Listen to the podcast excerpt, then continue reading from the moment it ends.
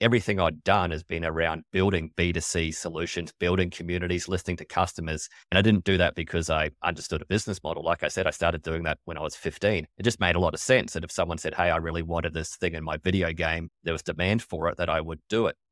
This episode of the Startup Podcast is brought to you by Coda. If you want a platform that empowers your startup to strategize, plan, and track goals effectively, you can get started with Coda today for free and get a $1,000 credit at coda.io slash TSP. That's C-O-D-A.io slash TSP for the Startup Podcast to get started for free and get a $1,000 credit. Coda.io slash TSP. This episode of the Startup Podcast is brought to you by Vanta. You might know that sinking feeling. You're about to land a big contract when they ask about compliance. SOC 2, ISO, PCI, Essential 8. You've just snatched defeat from the jaws of victory. Not anymore. Vanta massively accelerates your compliance efforts and allows you to get those life changing deals back on track. Don't wait until it's panic stations, though. Get started with Vanta today. They're offering 20% off their prices just for TSP listeners. Do yourself a favor, hit pause, go to vanta.com slash TSP, that's V-A-N-T-A dot com, to get that 20% off. You're listening to the Startup Podcast. This is an educational episode, in depth masterclasses about the concepts essential to building, running, and investing in Silicon Valley style startups. Whether you're a founder, investor, or operator in a startup, you'll gain insights into the principles that power high growth disruption the same way Facebook, Google, and Uber do it. The conversation starts now. Hey, I'm Chris. I'm Yaniv. And I'm Matt. And on today's show, we're going to do something a little bit different, which is a bit of a case study in how a startup rotated from B2B to B2C. Now, we have Matt Holme on the show. He's the CEO and co founder of YouPay, an awesome multiplayer shopping product. He'll tell us more about in a second. He posted on LinkedIn about moving from B2B to B2C in his business and how it improved the outcomes. It really embodied a lot of what we talk about on the show. So we thought we'd get him on the show to discuss his thoughts as a case study. Now, a little bit of a disclosure I am a former advisor and a shareholder in YouPay. So we get that out of the way up front. Matt, welcome to the show. Yeah, cheers, Chris. Great to be here. So, Matt, I really wanted to unpack this post you wrote on LinkedIn, really kind of coming out of the closet as a B2C company and talking about the benefits of having done so. Let's start at the very beginning. Tell us a little bit about yourself and about YouPay. Yeah, sure thing. So I was thinking about this earlier, and it's effectively my 25 year overnight success story. So dating myself a little bit, I won't give you the full life story, but the key thing for me is that I realized I was an entrepreneur late 90s when I started a website on geocities.com. Remember GeoCities, you'd get two megabytes of free space and you could somehow build a website. So I managed to build a website about a video game I was playing at the time, FIFA 98, the soccer game. And back then, the game didn't have any licenses. So if you were playing as Manchester United or Liverpool, you'd just get like a red jersey. So I figured out a way to basically patch the game, built these little bitmaps so you could, for example, have an authentic Manchester United jersey. So then I started uploading these things to my website and people started downloading them. And then my inbox was filled with other zip files of community members saying, Hey, Matt, here's all the kits for Spain. Can you add that to your website? So inadvertently, while still in high school, I'd kind of built this community of fans and started acquiring thousands of customers in my spare time. And, you know, I was like free AdSense. So I was getting, like, I remember getting my first check for 12 bucks, which just blew my mind. And then within a couple of months, it was like $1,200. So, you know, just kind of classic internet free.com. Often say that my first website had a terrible Google ranking. That's because it predated Google. So that's how old the hmm. bloody thing was. But yeah, so that was me at the very beginning. Went on then to actually work at EA. So EA figured out that this is early days when not too many companies really embraced their customers. Look, why don't we speak to the fans? Why don't we speak directly to the customers? And where are those customers hanging out? And it turns out they were hanging out on Matt's website. So ended up getting a job at EA, worked at Electronic Arts for four years, actually making the video games. A real amazing experience for a young person actually becoming part of the team building the video game that I grew up playing. Did that for a good four years, came back to Australia because that was over in Canada, started a web development company building websites for small businesses, built a lot of Shopify websites, and that kind of segued into the concept for YouPay. And YouPay really came to be in early COVID times. So we'll speak a lot about how it initially had a B2B mindset, but that was primarily driven by the boom of e-commerce, the boom of buy now, pay later vendors and integrations, and really just my background and understanding of the space. So it gave me the idea and I realized I had a team that could actually execute it and build the product. And what is the original insight for YouPay itself? What was the problem you saw and what was the product you initially built that was a B2B product? So during COVID, it was back when all the sport was off. You know, remember when there was just nothing on TV, like literally a big sports guy. So there was just no football or anything on TV. The only thing that existed was horse racing, which I wasn't really into at the time, but I just needed something to do on a Saturday afternoon. So I had a bet on a horse race and ended up having $500 on my sports bet MasterCard for the first time ever. So messaged my partner, my wife, and said, Hey, I've got some money on the card. Why don't I buy you a gift or something? So she said, Okay. And she picked out something on her phone. So she had her shopping cart ready to go, something that she wanted. And she was like, okay, what I'll do is I'll just copy and paste my shopping cart. I'll send it to you. And coming from a development background, I knew that that wouldn't be possible because that cart was saved to her device. There was no quick and easy way of her doing the shopping and me doing the paying. And it's like, you know, I don't want to do the shopping. Like, you've done all that. I just want to make payment. So she was like, why don't you pay? So not only was that the concept, but it was also the origin of the name. And yeah, it was just one of those kind of aha moments where we were like, oh, wait a second, if this works well for you, maybe this could work for the kids. And what about all these creators online who are also got all these fans who want to buy them things and just kind of spawned from there. And like you alluded to, going back to the topic for the show, it was really following the path of Afterpay and the buy now, pay later providers, where we said, look, if these guys have been so successful integrating into all these e commerce merchants, why don't we follow the same path? Why don't we go to the merchants and integrate one by one? And that was the original path to scaling the product was to follow the path of the buy now, pay later vendors. Right. And the idea was let's say I'm an influencer, I'm a creator, I'm a spouse, I'm a employee at a company. I can go about my shopping experience on these e-commerce sites and rather than going through the checkout and paying for the items, I can somehow save my cart for other people to browse and pay for. And so I create a kind of YouPay shopping cart that someone else can pay for, either for the whole cart or parts of the cart. In some ways, you might think of it as a wish list, but it was really a complete cart. And as you said, you started as an integration play. You go to each and every one of these e commerce stores and integrate with them. And so the trick there is to make that as easy as possible, as delightful as possible. So tell us a little bit about how you thought that would go as a B2B integration, buy now, pay later style go to market strategy versus what actually played out.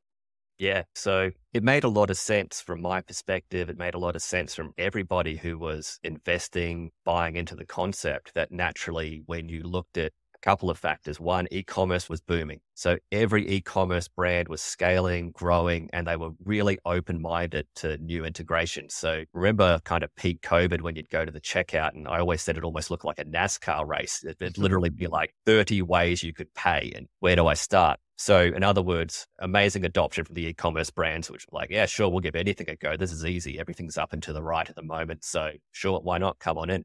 And then secondly, buy now, pay later at that time was kind of the golden child of Australian tech and business. It was like, look at these guys, they're so successful. You'd be crazy not to follow the same path to market. So naturally, we did exactly that. And look, we had success. We had some early adopters. We had some big brands like Culture Kings and LSKD and Honey Birdette come on board. And really, we did begin to scale that way. But largely, everything shifted.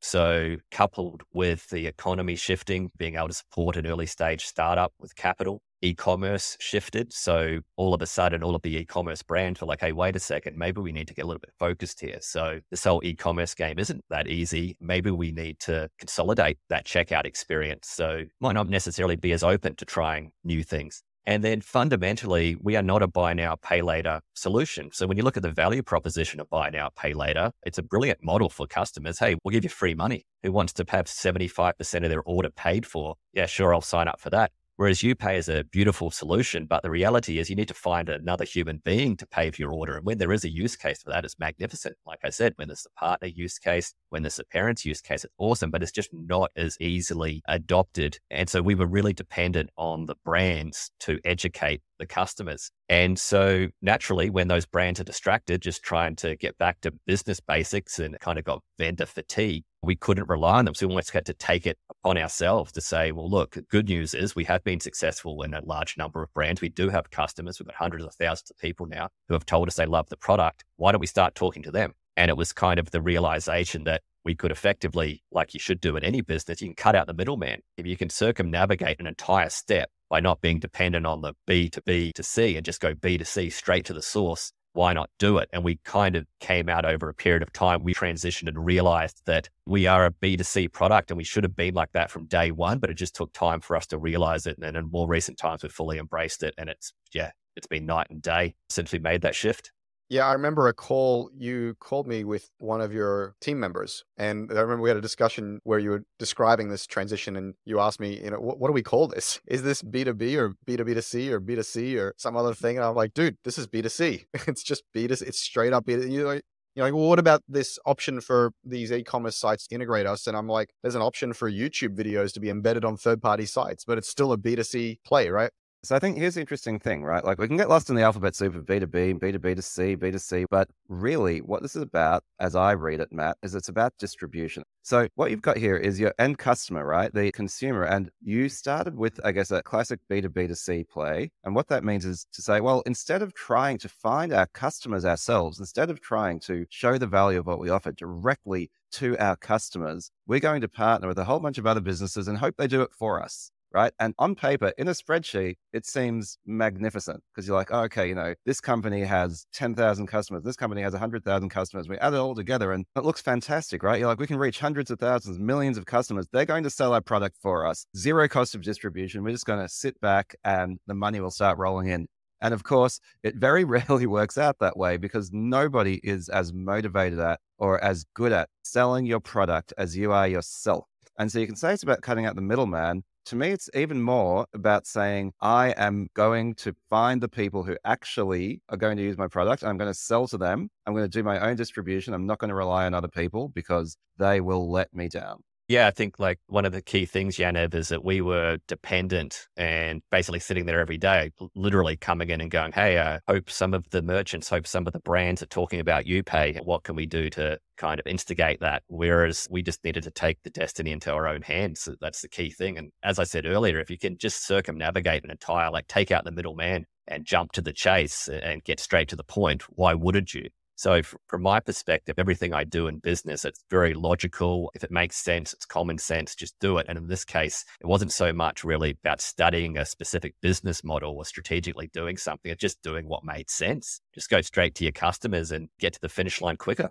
Yeah, unfortunately, it's not common sense. It's not intuitive to most people most of the time, right? Traditional business thinking is, especially I would say outside of hotbeds like Silicon Valley, there are these behemoths, these incumbent players who own the user. They own some supply chain. They have some unfair lock on the world and it's easier, better, cheaper, faster to partner with them to deliver value to their users. And the problem is that that is somewhat illusory and somewhat false when what you're trying to do is disruptive to the status quo or is novel and hard to understand or is not necessarily their number one or number two priority and it is your number one or number two priority. And maybe the last case where it's not necessarily a useful approach is when what you're delivering is more valuable to the end user than it is to the business you're trying to partner with. Exactly. We spent so much time just trying to justify the value proposition. So we were really selling YouPay as a customer acquisition tool to the merchants. So we'd say you could get two customers for the price of one, which is, as you alluded to, still a value proposition to the merchants. We were really trying to push that message that you could get the shopper and the payer and it just wasn't necessarily resonating and putting us to the top of the pile when it came to solutions that would convert. But the value proposition to the end customers was magnificent. And they really just said to us, we just want more of this. Almost like don't over manufacture the product. Just let us create a wish list, as you alluded to, for anything we want on the internet and let us share that and create a safe and secure way for someone to pay for it. So we were like, wow, we probably got a bit too in depth and into the weeds and trying to build this beautiful, detailed product that basically did everything for you. When at the end of the day, the customers were just like, I kind of just want PayPal with photos. Oh, okay, well that's that's easy. We can do that. Yeah, and and oftentimes this over engineering is inspired by these partners. Yeah. Who say it has to do this and it has to do that and we need these analytics and we need these integrations we need this workflow And that's why starting from B to B to C is not a path typically to B to C, because you spend all of that time investing in what the other B wants. And it's often not what the user wants. And so it ends up being this gigantic distraction. They take you down all of these roads, which are actually quite destructive to your business. They want it to be white label, they want it to be enterprise grade, they want it to do all these integrations, and it's just not what you want. So I would describe what you're saying, Matt, as you were disabused of the illusion of the faster, better, cheaper distribution strategy through B2B2C, right? You had this beautiful thing for the Cs, for the consumers, for the end users, and you realized in a way that was you know in a timely way in a way that most founders don't realize in your position that actually this value prop is really about the users we don't want to compromise on that and that these distribution partners are really getting in our way versus helping and so tell us about the new b2c model how did you go about rotating the product the team the revenue modeling and your board and your investors this is a really hard thing to do, and there's a lot of really common objections. So tell us yes. about the journey that you went on to make this rotation.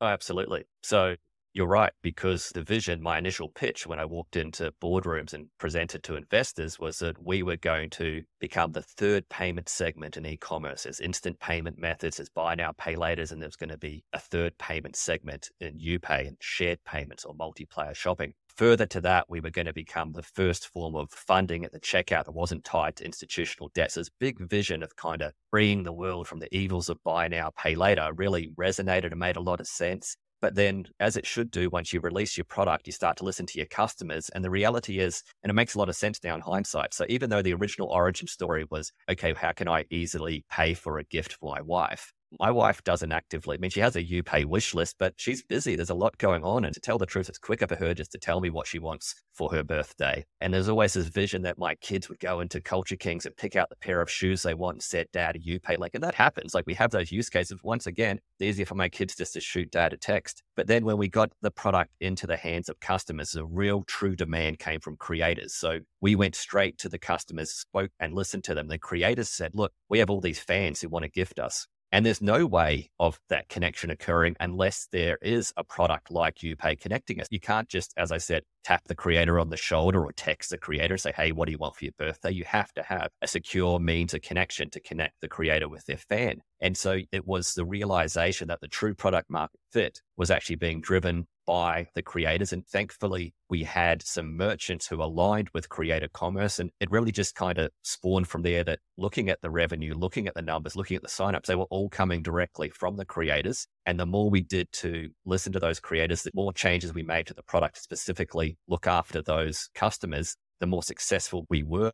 And you're right, it was about then really justifying that at every level back to the board, back to the team, demonstrating to these people who may not necessarily be buying into it that it is going to be the right direction for the company. And then really shifting the message to say almost like, hey, we are going to change the way people shop online. We are going to have this big, bold, ambitious vision that we are going to become the wish list for everything. And if we're going to truly do that, we need to first focus on where we've got actual product market fit, which is through the creators. And we might come back one day, just like in the same way Jeff Bezos started with books and then eventually became the biggest retailer on the planet. We could start with creators and eventually over time become the wish list for everything and have the kids transacting and have the mums and dads and the partners doing everything. But to start with, we're going to focus on the customers where there's genuine demand and requirement for our product. And that's in the creator segment. This episode of the Startup Podcast is brought to you by Vanta. The team at Vanta are passionate about helping you secure your business by vastly cutting down on the time to get compliant with frameworks like ISO 27001, SOC 2, and Essential 8. Vanta lets you close deals, sleep better at night, and get back to building your product. Help yourself and help the podcast by going to vanta.com slash TSP for an exclusive 20% off deal everybody's bought into it and culturally as well. I've got to say, it's not just about the success of the product, but for the team. Because like now, they wear the YouPay t-shirts in the street because we're direct to consumers. People are noticing our brand. We're able to retain our staff because traditionally in a Silicon Valley tech startup, people are not ambitiously thinking, oh, I'm going to one day work for an enterprise focused B2B solution that tries to improve an enterprise or multinational brand's top line revenue. That's not really an inspiring startup to work for, but you say, hey, why don't you come work for Google because we're going to change the way that people use the internet? Why don't you work for Uber because we're going to change the way people commute? or why don't you work for YouPay because we're going to change the way people gift and shop online. That, that's pretty exciting. So it's not just about getting good customers, it's about getting good people to work for you as well. Yeah, and, and just to repeat some of what you said there, so the pitch to your team, the pitch to your leadership, the pitch to the board, to your investors is A, we're listening to our intuition and our data, and we're following where the data takes us. We want to be bold and ambitious, take on the world, not be afraid to strike out our own, go get our own users, tell our own story. And the other thing you said is we're going to do this in sequence, right? We're not going to be everything to everyone at the same time. We're going to start by doing one thing really well and pick up the other tokens as we go when you strike gold, keep digging. And I like to think that if you strike oil, once you've got all the oil, then you start fracking. You just really hone in on where you've got demand. And that's what I think we've realized because, yeah, the kind of big, ambitious thing about getting kids and parents and stuff to interact with the product, that's just going to take so long to educate. So we'll get there. But when you've got this community of fans and creators saying, we just need something like this. We need a way to privately and securely receive gifts from our fans. Please help us. We'd be crazy not to listen to them and really hone in on that segment. And once again, ever since we've done that, it's just absolutely shifted the success and the growth of the company because there's genuine demand from these customers. They need a product like YouPay. There's this famous quote In theory, theory and practice are the same. In practice, they're not. And like a lot of what you're talking about, that's just uh, really resonating with me, where it's like, you had a business plan, right? You had a spreadsheet. You had like, okay, this is our distribution partners. This is like the industry we're going to crack. This is the demand that we're going to capture and so on. And then you went out into the world and it just didn't work the way you expected it to. And this is, I think, a core startup lesson, right? You're like, oh, okay, we had this vision for how the world is going to be, and we kind of built that vision. And it turns out the product wasn't quite right, the world wasn't quite ready. So what did you do? You didn't lose your vision. You didn't let go of the vision. But what you said is, what is working now? And let's focus on that. You threw out a lot of those earlier assumptions and you double down on what worked. And you still know what in the long term you're aiming to do. But the product that you end up building to capture that initial vision will probably be quite different from what you thought you were going to build and what you did build at the beginning. So I think there are just so many classic startup lessons to learn from this that we've spoken about a lot on this show. But really, I think your journey's kind of encapsulated quite a few of them. Yeah, that's a perfect summary, I think, of what we've been able to achieve. And I think maybe a lot of that earlier upbringing that I had around building communities, everything I'd done has been around building B2C solutions, building communities, listening to customers. And I didn't do that because I understood a business model. Like I said, I started doing that when I was 15. It just made a lot of sense that if someone said, Hey, I really wanted this thing in my video game, there was demand for it, that I would do it. So it was actually during this transition of understanding that we should be B2C that I kind of said to myself, clearly must be pretty good at that because I've had success. That's where a lot of my business success is stemmed from. So for YouPay, I should be doing that as well. I should be focusing on that. So you've summarized it nicely, Yaniv. Yeah, but I do think this is more specific though than just learning what works. Because in a lot of startups that are stuck in this B2B to C mindset, getting customers, getting partners seems to be working. There are these people who are slow walking their way to market for you. They're giving you signs of life. They're telling you, yeah, we just need this other feature. We just need that other feature. Yeah, we're going to launch this campaign for you next week. And it seems to be working. And it, the instinct is to double down on that, double down on more B2B features, on more enterprise tooling, more integration. And the question is not so much actually what is working as much as it is what scales and how do you control your destiny? You know, you've got in your post, Matt, that inspired this episode. The benefits were you can now control your own destiny. You have direct interaction with customers. You have agility and speed to market. So there's a lot of cases where this might be working. People are paying you money. They're promising to pay you money. They're promising to take you to market. They're promising that if you just add this feature, they'll buy it but that's still not allowing you to control your own destiny and your own rate of execution. It's still not giving you a direct relationship with the customer. It's still not giving you the ability to test and be agile about your roadmap and about your brand. And so there's working and then there's working, right? I just want to really stress that because it really takes some amount of intuition, taste, experience, and ambition, boldness to understand the difference between mediocrity, working at a mediocre level, and working at venture scale. And I think that's the thing that you hit on, Matt, that I really want to emphasize on, on today's episode. To me, the problem with the B2B2C type distribution partnership thing, it's not about scalability. It's about the lack of customer fixation, the lack of direct channel, direct relationship, and direct focus on your end customer, right? Because I think what happens is you say, oh, we have these amazing distribution channels through to our customers. So instead of your end user, the people who actually have the shopping cart, have the wish list, instead of them being the customer that you focus on, the customer that you focus on is your distribution partner. What does this big retailer need from us? What does these folks need from us? And so what you do is you build out this distribution channel for a product that is anemic and underpowered because you are not focusing on your users. So this is not like anti-channel partnerships. Channel partnerships, B2B2C, have their place, but that place is later once you have nailed your product. You have a product your users love, and you're like, how can we amp up our distribution of this product? Right. But you know, you talked about middlemen before, Matt. Like if you build your product for middlemen, if you listen to them more than you listen to your end users, then you're not going to have a good product. And ultimately, you might be able to get a bit of momentum early on through your schmoozy business development network. Eventually, you're going to run out of steam and you'll realize that, you know, it doesn't matter how much distribution you have for your shit product, it's still a shit product and people are going to stop using it. They're going to churn off. Your growth will stop. That is a lesson I take away from something like this.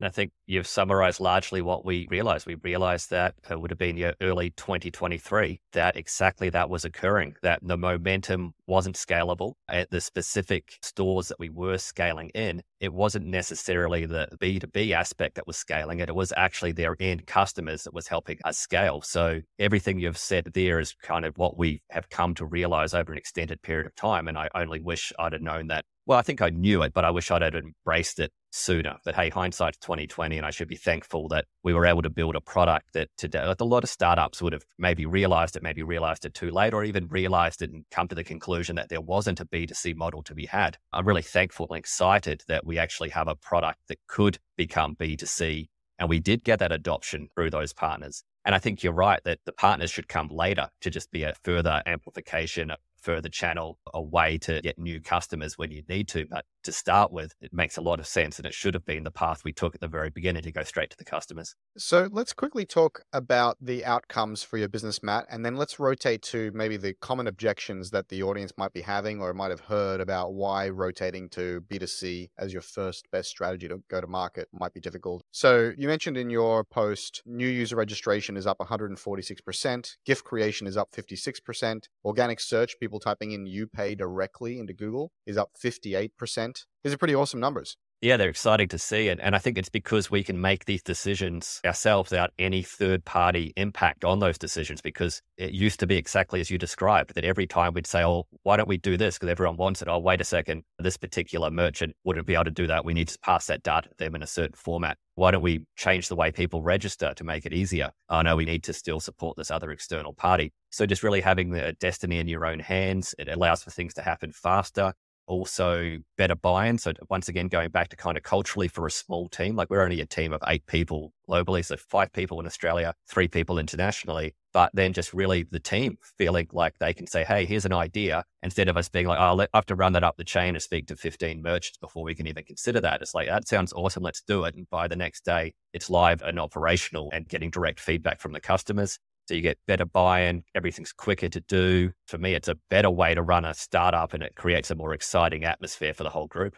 Yeah, we've talked about on the show before that startups are about ownership and full stack accountability. And this is true for the individuals working in the startup, it's true for the squads in the startup, and it's true for the product and the business model. And this is really one of the advantages. All right, Matt. Well, this has been a super, super awesome conversation. Thank you for revealing some of the secrets behind the YouPay story and your rotation to B2C. It's been awesome to have you. Thanks so much, Chris. Thanks, Jan. It's been awesome. Yeah, thanks for the opportunity. Don't forget, if you've been listening to a few of our episodes and getting value, you have implicitly signed up to the Startup Podcast Pact which asks you to please follow and review the podcast in your favorite podcasting app. Check us out on YouTube and share the podcast with your friends on your favorite social network. It helps us grow and help more founders. Cheers, guys.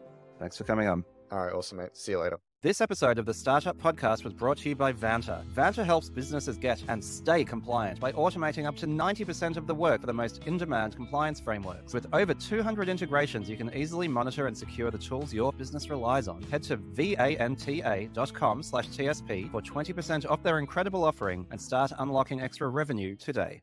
This episode of the Startup Podcast is brought to you by Coda. I met Shishir, the founder of Coda, in its early days, and he told me they were reinventing documents from the ground up. They have absolutely done that, folks. Coda brings together the best of documents, spreadsheets, and apps into a single platform that really reimagines the document. One thing we wanted to emphasize today is the way that Coda can help your startup with planning, with strategy, with tracking goals. If you think about how hard it is to stay aligned around documents, roadmaps, OKRs, planning cycles, Coda is the perfect place to bring all this together. It has integrations, automations, all sorts of powerful tools and templates that allow your team to stay on the same page. And if you listen to this podcast, you know how absolutely critical that is. Coda really is a fantastic platform, and exclusively for listeners of the Startup Podcast, Coda have a special offer where you can get $1,000 of free credit if you sign up today. Support the podcast and your own startup by going to coda.io slash TSP for the Startup Podcast and get started for free and get a $1,000 credit. Coda.io slash TSP.